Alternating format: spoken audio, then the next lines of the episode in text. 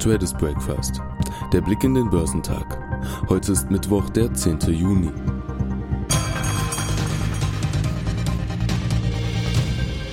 Der Dienstag bricht einige Erwartungen der vergangenen Woche, die am Montag noch nachklangen. Zwei Jahre nach den vielversprechenden Gipfeltreffen zwischen Süd- und Nordkorea sind die Beziehungen an einem neuen Tiefpunkt angelangt. Nordkorea will sämtliche Kommunikationskanäle zwischen den Regierungen und den Militärs beider Länder kappen. Das hat die Stimmung an den Märkten heute nicht gerade gestützt, schrieb Analyst Jim Wade von der Deutschen Bank. In Amerika wurde hart auf die Bremse getreten, ausschließlich Tech-Aktien gingen als große Sieger hervor. Europaweit geriet der zuletzt stark erholte Bankensektor unter Druck mit einem Abschlag von 3,6 Prozent. Die Lufthansa-Aktie bleibt nahezu unverändert, am DAX-Abstieg zum 22. Juni ist allerdings nicht mehr zu rütteln. Aus Europa sind heute keine wichtigen Wirtschaftsdaten zu erwarten. In den USA werden die Verbraucherpreise veröffentlicht. Erwartet wird eine Inflationsrate von 1,3 Prozent nach 1,4 Prozent im Vormonat. Am Abend gibt die US-Notenbank Fed die Ergebnisse ihrer Sitzung bekannt. Außerdem legt der spanische Inditex-Konzern Geschäftszahlen vor. Im asiatisch-pazifischen Raum blieben die Werte am Mittwochnachmittag weitgehend unverändert zum Vortag. Die Inflationsdaten für den Mai aus China verfehlten die Erwartungen der Marktteilnehmer. In Japan sank der Nikkei nur geringfügig, der Topix verlor 0,26 Prozent. Südkoreas Kospi schwebte um die Nulllinie. Der Hang Seng in Hongkong stieg bis zum Nachmittag um 0,1 Prozent. Auch am chinesischen Festland ging es ähnlich nüchtern zu. Der Shanghai Composite fiel um 0,5 Prozent, der Shenzhen wiederum legte um 0,14 Prozent zu. Zwei Jahre nach den vielversprechenden Gipfeltreffen zwischen Süd- und Nordkorea sind die Beziehungen an einem neuen Tiefpunkt angelangt. Nordkorea will sämtliche Kommunikationskanäle zwischen den Regierungen und den Militärs beider Länder kappen. Die in Amerika zu Wochenbeginn weitergeführte Rallye aus der Vorwoche stoppte am Dienstag mit Vollbremse. Der Dow verlor 1,09 Prozent. Zuvor war das Börsenbarometer seit Monatsbeginn um fast 9 Prozent gestiegen.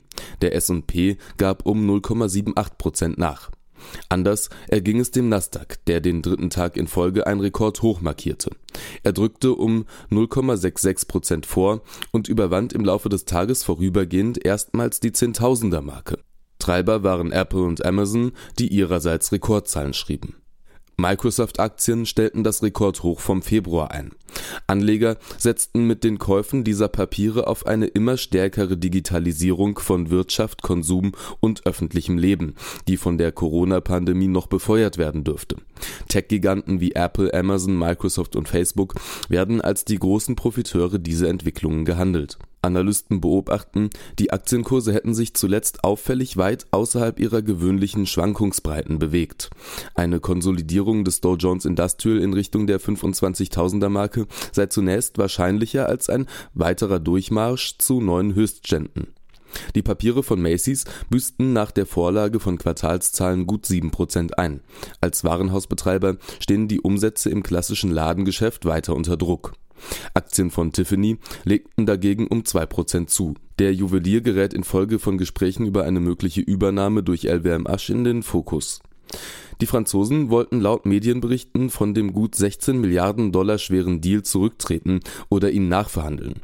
Laut Tiffany-Chef Alessandro Bogliolo komme die Transaktion jedoch voran. Er habe keine Zweifel, dass die Übernahme trotz der Corona-Krise zustande kommt. Der Online-Gebrauchtwagenhändler Room überzeugte mit einem Börsengang sondergleichen. Das Unternehmen hatte gut 21 Millionen Aktien zum Preis von je 22 US-Dollar ausgegeben. Mit einem Schlussstand von knapp 48 Dollar hat sich der Kurs am ersten Handelstag mehr als verdoppelt. In den USA werden heute die Verbraucherpreise veröffentlicht. Erwartet wird eine Inflationsrate von 1,3 Prozent nach 1,4 Prozent im Vormonat. Am Abend gibt die US-Notenbank Fed die Ergebnisse ihrer Sitzung bekannt. An Europas Börsen haben sich die Gewinne am Dienstag nicht von dem zuvor beeindruckenden Lauf tragen lassen können. Beobachter begründen die Einbußen unter anderem mit Spannungen zwischen Nord- und Südkorea und mit den aus ihrer Sicht heiß gelaufenen Kursen. Der Leitindex der Eurozone Eurostoxx fiel um 1,35 Prozent. Seit Anfang Juni hatte der Index in der Spitze um mehr als 11 Prozent zugelegt. Bis auf die Schweizerische Börse in Zürich meldeten alle großen Handelsplätze Europas Verluste.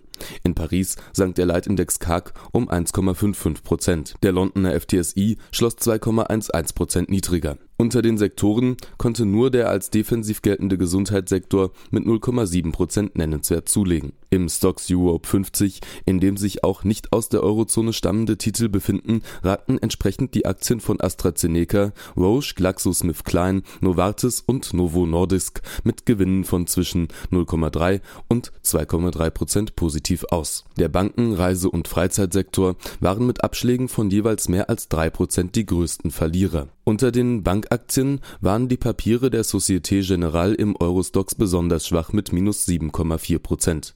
Nestlé legten im schweizerischen Leitindex SMI um 1,8 Prozent zu. Aus Europa sind heute keine wichtigen Wirtschaftsdaten zu erwarten. Am deutschen Aktienmarkt sind die Anleger nach der jüngsten Rallye des DAX vorsichtiger geworden. Der hiesige Leitindex büßte am Dienstag 1,57 Prozent ein und schwenkte erst einmal auf einen Konsolidierungskurs. Die 13.000 Punkte Markte gerät so wieder weiter an den Horizont. Der MDAX der mittelgroßen Werte fiel um 1,73 Prozent. In den vergangenen elf Handelstagen war der DAX ohne größeren Stopp um teils gut 19 Prozent geklettert. Zahlreiche Hilfsprogramme konnten diesen Optimismus bislang stützen, jetzt fehlten Marktteilnehmern frische Impulse. Aktien erschienen nach Analystenmeinung nun hoch bewertet, weshalb die Kurse anfälliger seien für negative Nachrichten etwa hinsichtlich einer ungewissen Wirtschaftserholung und geopolitischer Spannungen Europaweit geriet der zuletzt stark erholte Bankensektor unter Druck mit einem Abschlag von 3,6 Prozent. Im DAX waren Deutsche Bank mit einem Minus von 4,6 Prozent im Hintertreffen. Die Anteilsscheine von Lufthansa schwankten über den Tag und schlossen nahezu unverändert.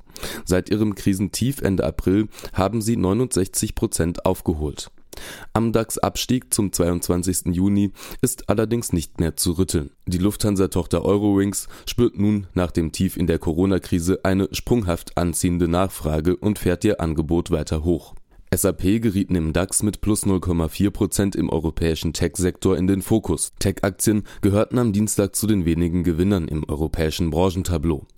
Die Aktien des Kochboxenversenders HelloFresh und der Shop-Apotheke legten mit Gewinnen von fast 6 bzw. rund 7 Prozent besonders deutlich zu.